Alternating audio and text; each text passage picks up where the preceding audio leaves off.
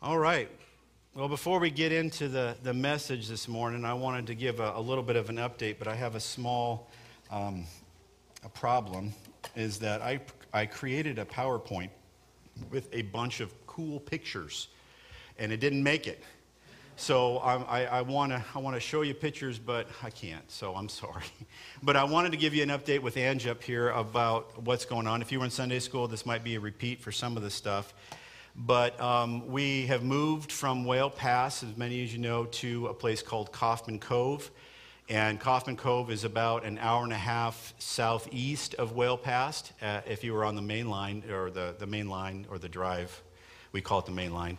Um, or it's a 30 mile boat ride, 30 minute, 30 mile boat ride. Uh, so either way, it's a little bit south and east. And we, we moved there about two years ago. It's three years this year um, to help a, a, struggling church, to help establish and um, not plant, but, but really revitalize a struggling church in the community. There were a couple of churches in the community, and uh, the other pastor, he's a faithful man. He's been serving the kids in Coffman Cove for many, many years, and um, he's also a pastor there. But when we came, he kind of joined us a little bit, and he's, he's attending services, and he's a, he's a great guy. So we have one church in the community that uh, of our little town, and it's about about 200 people.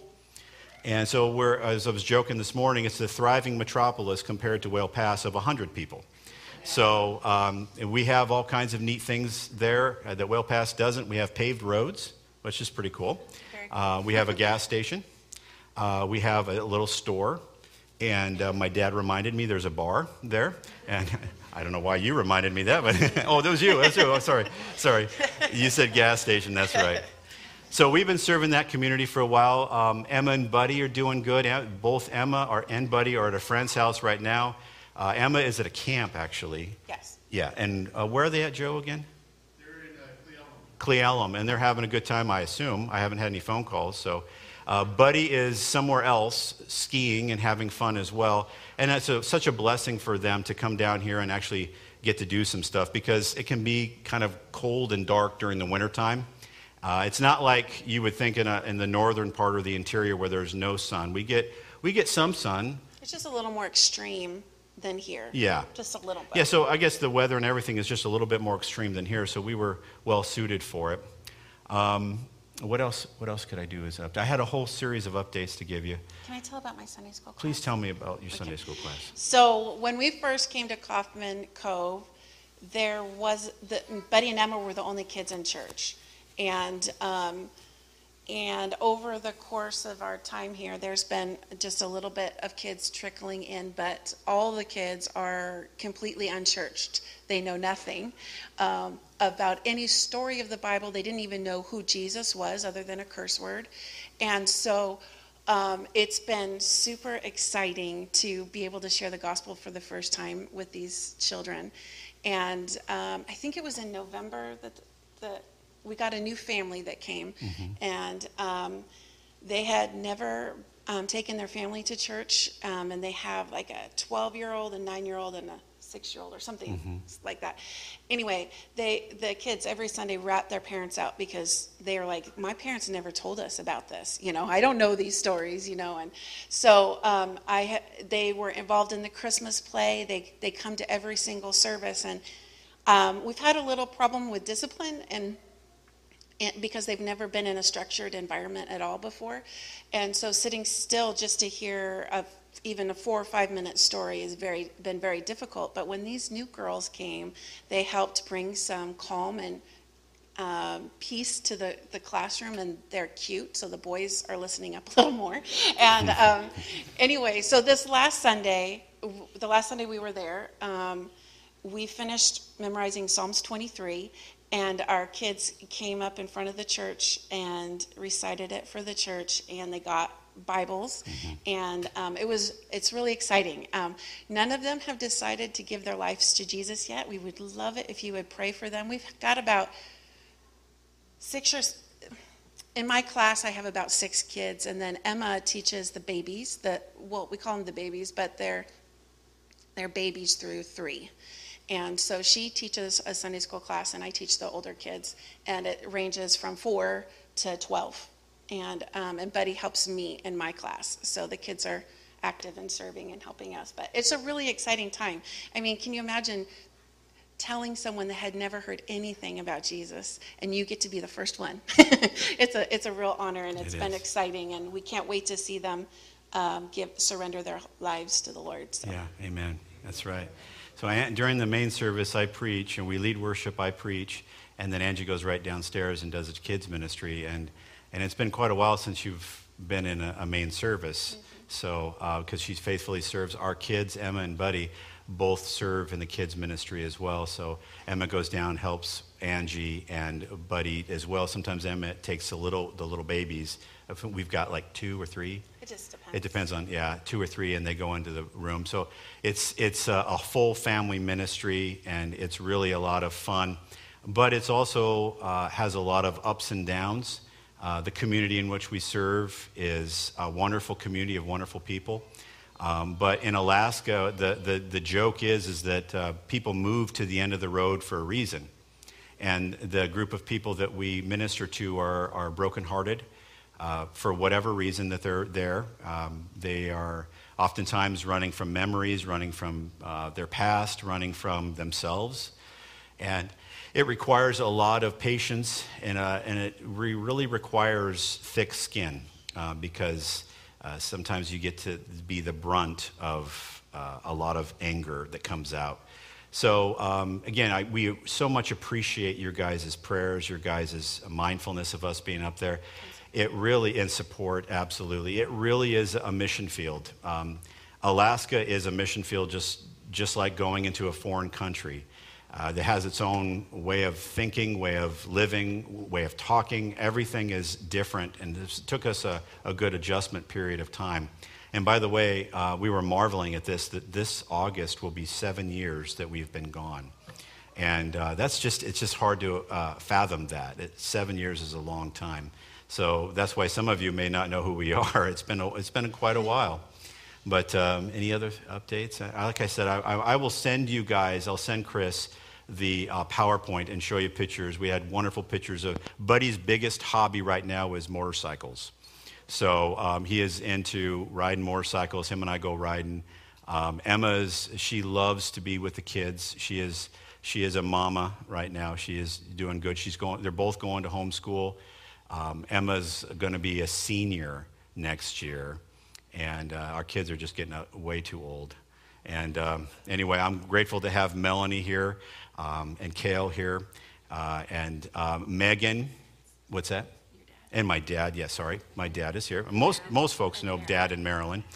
Um, and, uh, and Megan, my other daughter, she is in Kentucky. She got married in August, and um, she now is expecting.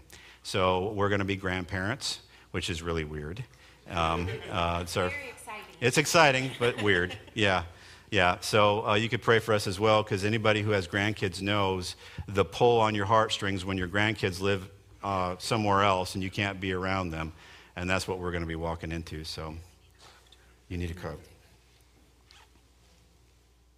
You're welcome. Okay. Now we're going to get into the word and talk a little bit about hope in the darkness here. If you have your Bibles, would you turn to the book of Judges? If you're unfamiliar with where Judges might be, just go to the beginning and keep going to the right. You're going to pass Numbers, Deuteronomy, you're going to pass Joshua, and you're going to hit right into Judges. We're going to be in Judges chapter 14.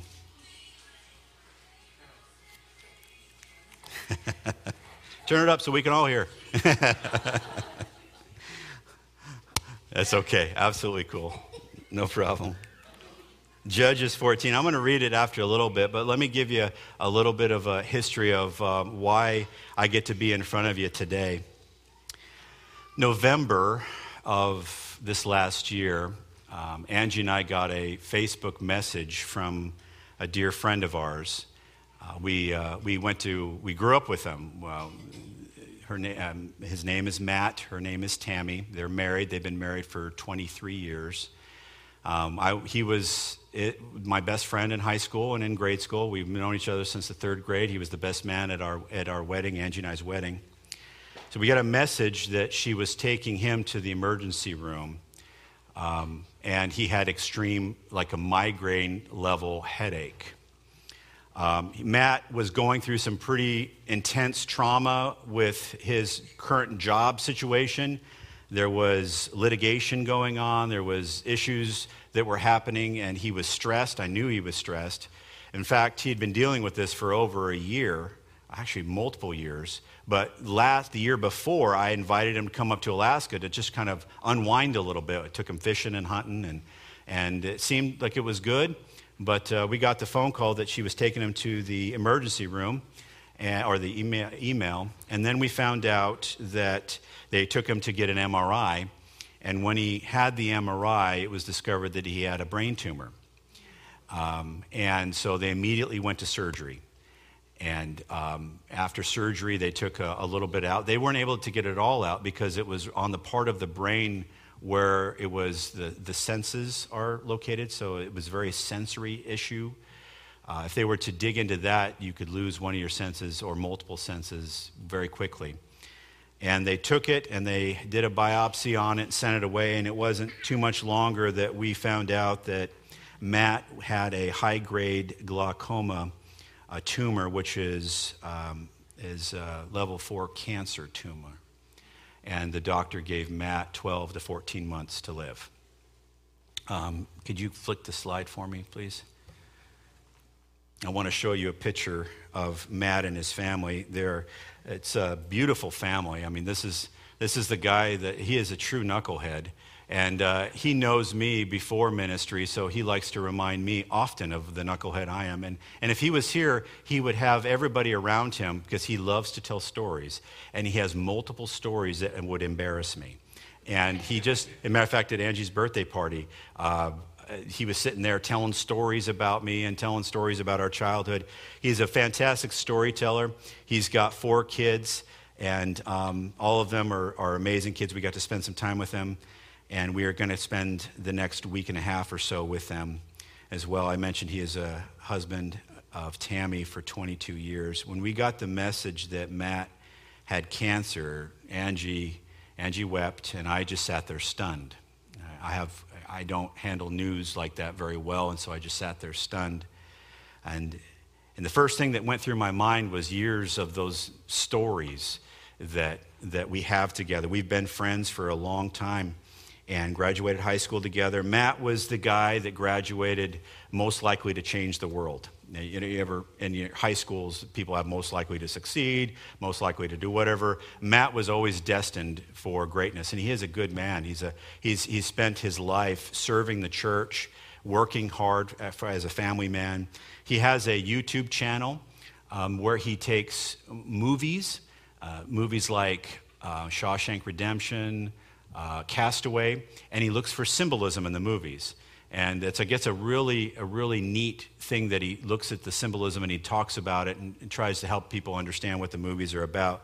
It's called Logos Made Flesh. So if this recording ever gets to Matt, I just plugged you, buddy. So, anyway, um, Matt, when he was diagnosed, he wrote a Facebook post letting people know. And as you imagine, it was a stunning um, announcement. It caused a lot of tears, a lot of responses.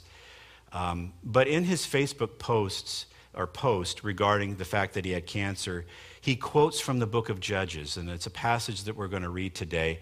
And he tells the story, just briefly, of another tragedy that happened in his family to his father.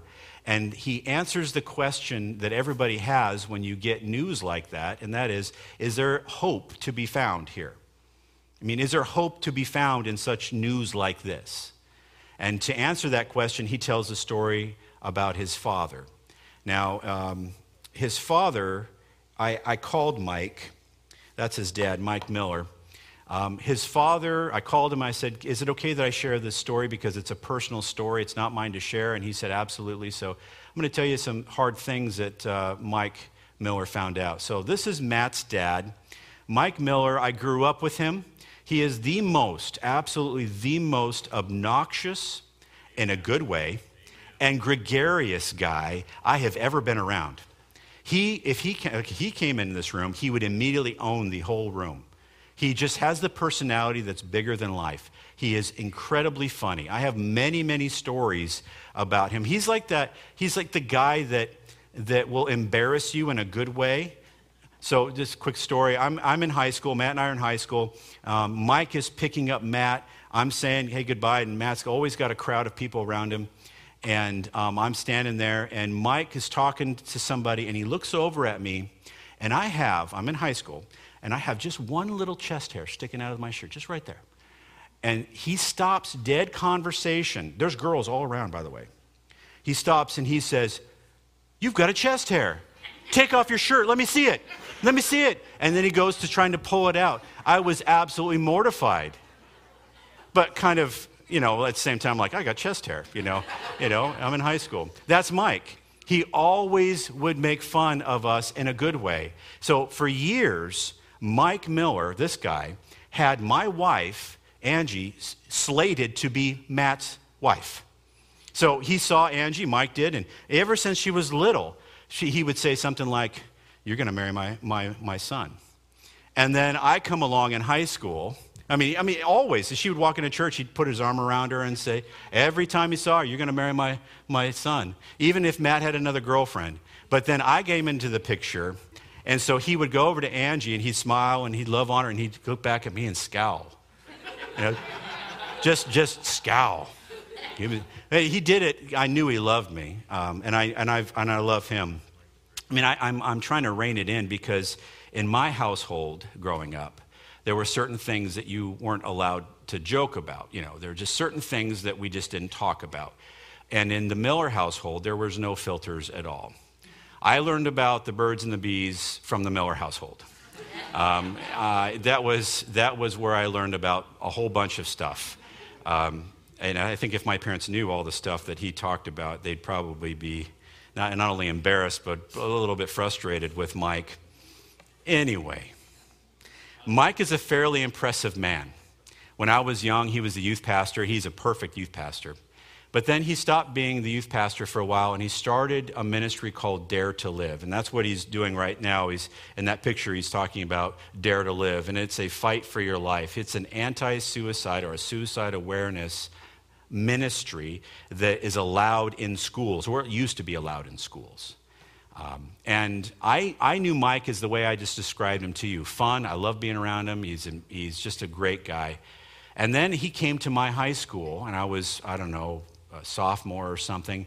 And he does his Dare to Live speech. And I find out for the first time that Mike isn't really internally like a gregarious guy. He's not internally like everybody, he wants to be around everybody. Internally, he has struggled with suicidal thoughts and depression since he was, the, as far as he can remember. In fact, he's not only struggled with it, he's attempted suicide. He's got the physical and the emotional and the mental scars of dealing with suicide. And that, that's what drove him to create a ministry that would go into high schools where he tells all kinds of funny stories in an appeal to say, listen, it's not worth it. You need to fight for your life. That's worth it. So that's what Mike did. Matt and I, when he came to Alaska, he told me this story about Mike. And the story of what happened the year before helps, under, helps me understand where Mike comes from in this dealing with depression. You see, Mike is the youngest of three kids. And uh, Mike not only looked a bit different than his family, but he was treated different than his family. His mom would often take the kids and do some sort of fun thing and leave Mike at home. She would often say stuff to him like, You're not mine. I mean, just cruel things. And Mike was always made to think that he was some kind of third wheel. Um, he, wasn't, he, he wasn't really told what had happened. He wasn't told at all what had happened in his life and the reason for that until he was a grown man with kids and grandkids. And it finally came out because everybody on his household knew the situation, but he didn't. And that is, is that his mom had an affair. And his dad, whom he called dad his entire life, wasn't really his dad. In fact, it gets a little worse. At 29 years old, the mom had an affair with a 17 year old. It was a boy who lived in the same apartment building upstairs. It was a neighbor. And it was, it was an affair that was a scandal. And instead of dealing with it, instead of telling Mike, she had Mike as a baby and treated him completely like he was cast away because he was the reason for her shame, she thought. Now you can kind of think through why Mike might be dealing with such an, a horrible, horrible weight and dealing with depression. Well, Mike and Matt were able to find hope in the midst of their darkness. And I want to share with you the devotion, part of the devotion that Matt shared with me and everyone on his Facebook page by telling you where that hope is. See, there's different kinds of darknesses in our life. There's the darkness that happens to us, such as a diagnosis of sickness or a car accident that we didn't cause, or some kind of darkness that happens to us. And then there is darkness that we cause, that's our fault, things that we do that's wrong. I want to share with you, because of this guy's stories and their influence on me, that I know that there is hope in the midst of any kind of darkness we would face, including a brain tumor and including a scandal in a family that has left a man broken and dealing with suicidal thoughts and depression his entire life. But to find that hope, we need to go to an interesting book of the Bible named Judges. I'm going to read Judges chapter 14 and I'm going to read verse 1 through 4. And I'm going to ask you all to do something, and that is to stand. If you're able to stand, please, as we read the Word of God.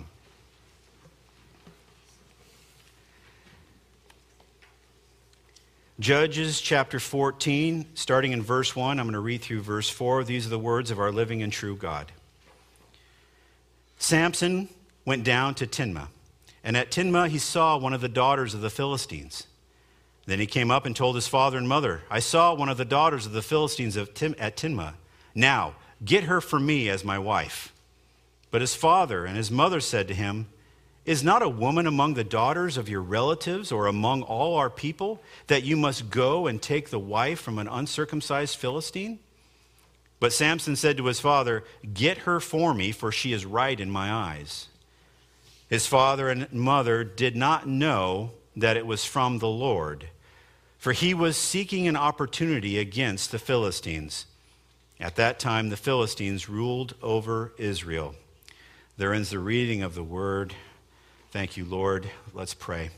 Father, we bend our knee to the authority of your word. We thank you that it is there for us to not just learn from, but to be enveloped in every aspect of our life. So we ask that the Holy Spirit illumine the word to us Teach us, train us into all righteousness. May the sharp, two edged sword of the word divide us from our impure and our wrong thoughts and teach us in the way we should go. In Jesus' name, amen. You may be seated.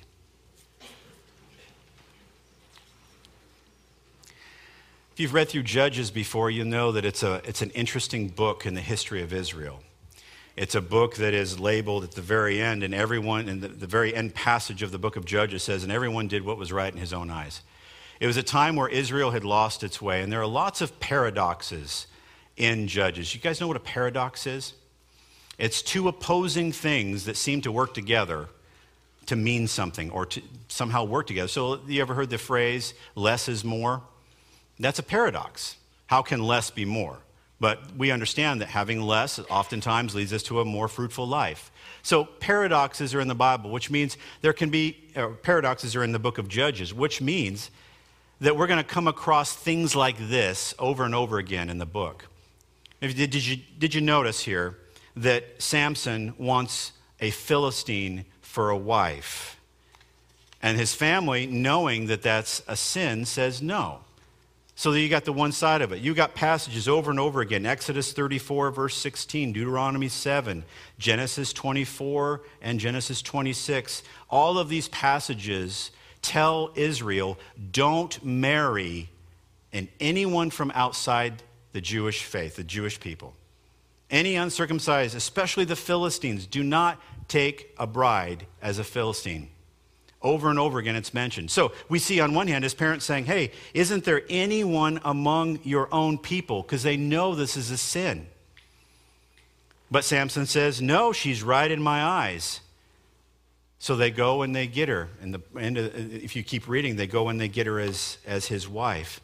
But then you see this interesting verse, verse 4. And it says, And his father and mother did not know it was from the Lord.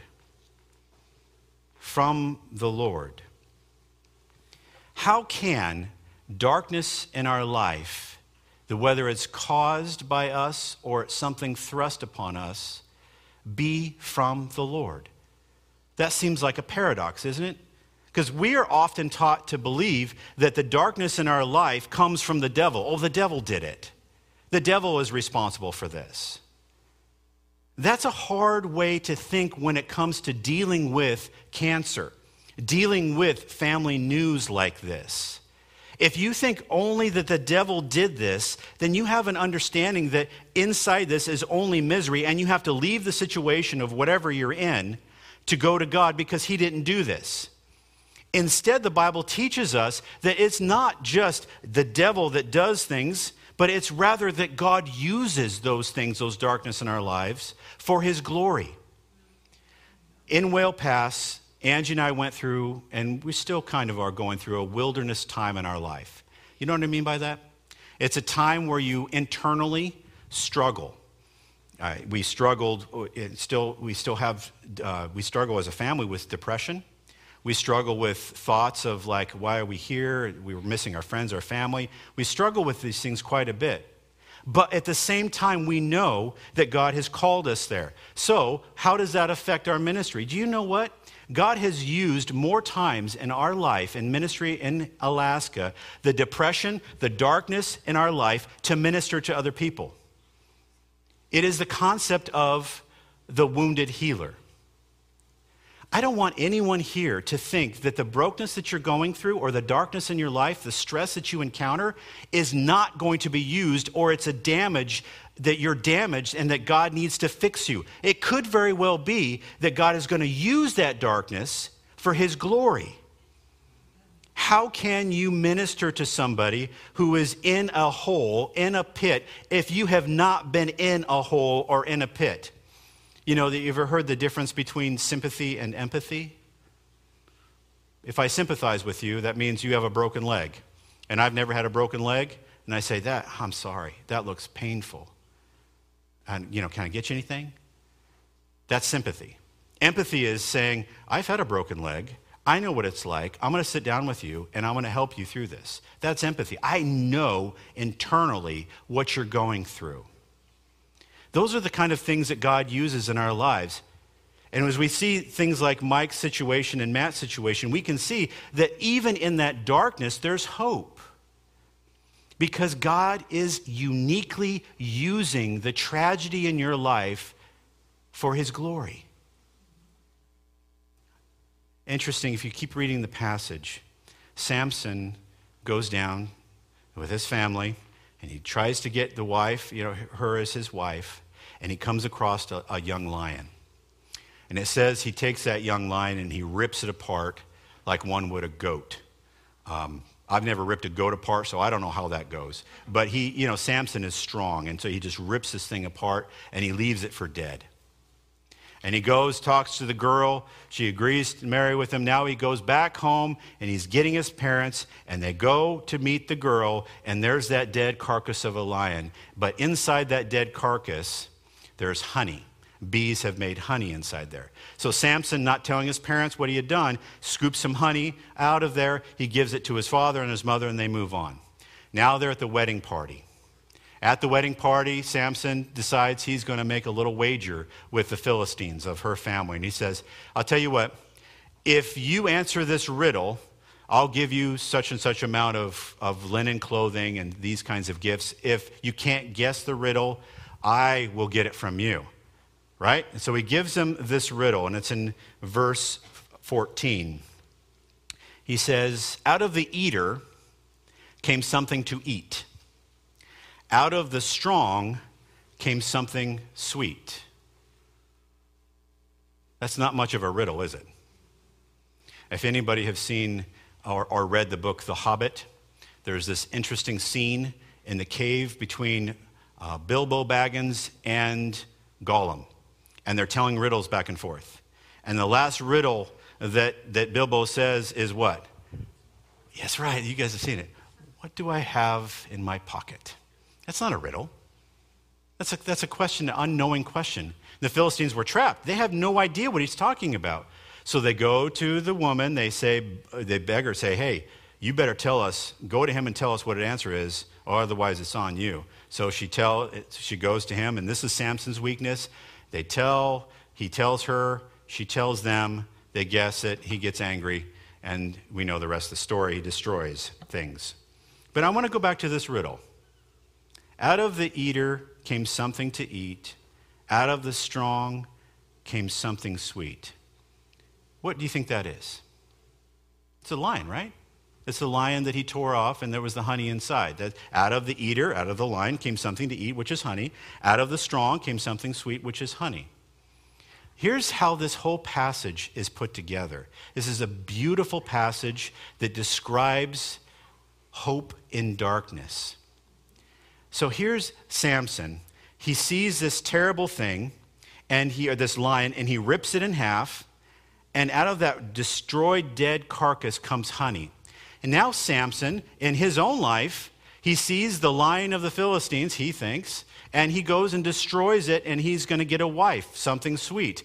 His parents see the lion in their life as this sin that their son is doing. Why are you doing this? This is, this is wrong. And they're going to try to see, okay, well, maybe there's something sweet in this. God sees this as, even in the midst of the sin, I have a plan. Even in the midst of the darkness, I have a plan. And that plan is, is to destroy the enemy. This, this message that Matt gave, he said, out of the strong, out of the strong, what was it again? Came something to eat. Out of the eater came something to eat. Out of the strong came something to something sweet. And this is Matt's what he said. He said, out of the strong of cancer comes something sweet. What do you think that could be? What could, I'll tell you, I, I really wish that you could meet him.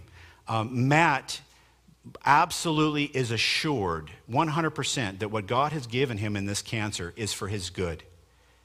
I've never seen anybody with a diagnosis like this that is walking around preaching the gospel like Matt is. He is absolutely convinced, and I am too, that God has given this for his good. There is so many fruit that have coming from this. It's amazing. Go to Mike now. Look, Mike up there. How could any situation like that be good? I'll tell you what. Matt would not have been born if Mike wasn't there, right? Um, Matt has had an incredible influence in my life. I probably, I'm almost assuredly, I would not have attended youth group without Matt inviting me and then driving me because I just wasn't into going to youth group. I wouldn't have met Angie, I, and I wouldn't be a pastor. I don't know where I would be in life if it wasn't for Matt. He came from Mike, and Mike came from an adulterous affair. Out of the eater came something to eat, out of the strong came something sweet. Mike has counseled hundreds, if not thousands, of youth and adults, helping them through suicidal thoughts. What would have happened to the hundreds, if not thousands, of people that didn't get to talk to Mike? He's talked to thousands of high school students across the nation. The main purpose of what I'm telling you this day is this all of us have darkness. Again, it's darkness that comes thrusting upon us, and it's darkness that we cause. And the hope is in this is that God is not distant from what is causing you darkness right now. God is intimately there and has a plan for it. What does that do to you as you go through darkness? It gives you hope. Hope in the midst of your darkness. Whatever that is. The people that I minister to, and talk to in Alaska are filled with darkness. I'm not just talking about their lives and how they live their life, I'm talking about the history of darkness. And there are hundreds, or not hundreds, dozens of stories of people that I've talked to that the fact that I have walked and am walking through dark times in my life actually ministers to them. this, this, the stuff that you go through that you want God to relieve you from, have you ever considered that He might have given you that as a gift for His own purposes, for His own glory? And in that becomes your greatest weapon against the enemy? What you think is weakness is your strength. What you think is a lion that's going to devour you, God has different plans that in that carcass there's something sweet. If I can encourage anyone here that's going through something, I want you to grab onto this fact uh, of truth that God is in this situation that you're going through. And if you believe that, it gives you hope.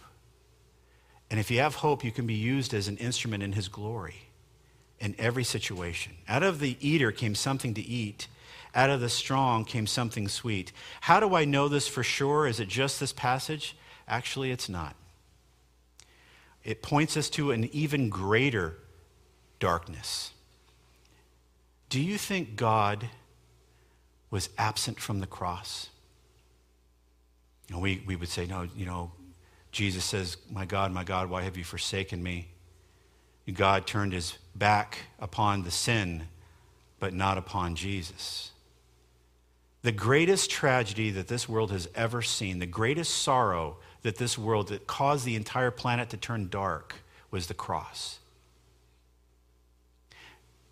The cross was God's foreordained plan that bore honey. And you were that honey. The cross itself is the darkness that we, that we can see in the Bible, that God puts his money where his mouth is and says, Here, let me show you. The updates that Angie and I gave this morning are brief. I understand that. There are good things that happen and there are tragic things that happen. I've talked in Sunday school about several EMS calls that I've gone through that have led to the, the death of several people in our community. And when you have a community of 200 people, um, every person is known and they're, they're loved, and it's a tragedy that hits the community. And it's those moments of darkness, those moments of tragedy, that God ministers the deepest when you stand above a man who has passed away in the middle of the street and find that his wife has been looking for him all night, and you're standing there not knowing, and the troopers are coming, but it's an hour and a half drive, it's dark, it's cold, and you see his wife walking down the road, and she asks you, Is that my husband? You understand what tragedy is. You understand what tragedy is to her as she weeps over him, as you weep, as I wept over him?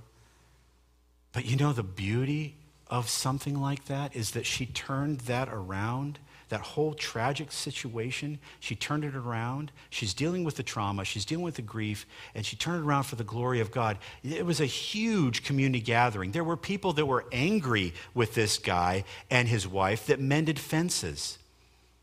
In the tragedy, there was beauty to behold. I don't know if God's going to take Matt or if God's going to heal Matt. I'm able to be here today because um, uh, my dad and Marilyn bought us plane tickets to come to spend some time with him because I may not get to see him again unless God heals him. But the beauty of Matt's life is one of the, one of the sweetness of Matt's life is this broken guy talking to you right now. That's sweetness that comes from this, this tragedy. The, one of the sweetness of Mike's life, his tragedy, is his son. And I guarantee you that whatever you're going through right now, the sweetness of it will be shown, whether it's in this side of glory or the next side of glory, because we don't know. Amen? Amen. Let's pray. Father, in Jesus' name, we come before you. And I thank you for the darkness of our life because in it we get to see the beauty of your light.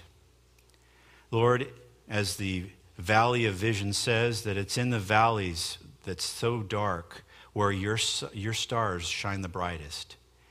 Lord, we know that if we go to a jeweler, that they put down a dark black velvet mat in order to highlight the beauty of that rock. And in our lives, it's the same way. There are diamonds in the suffering we go through.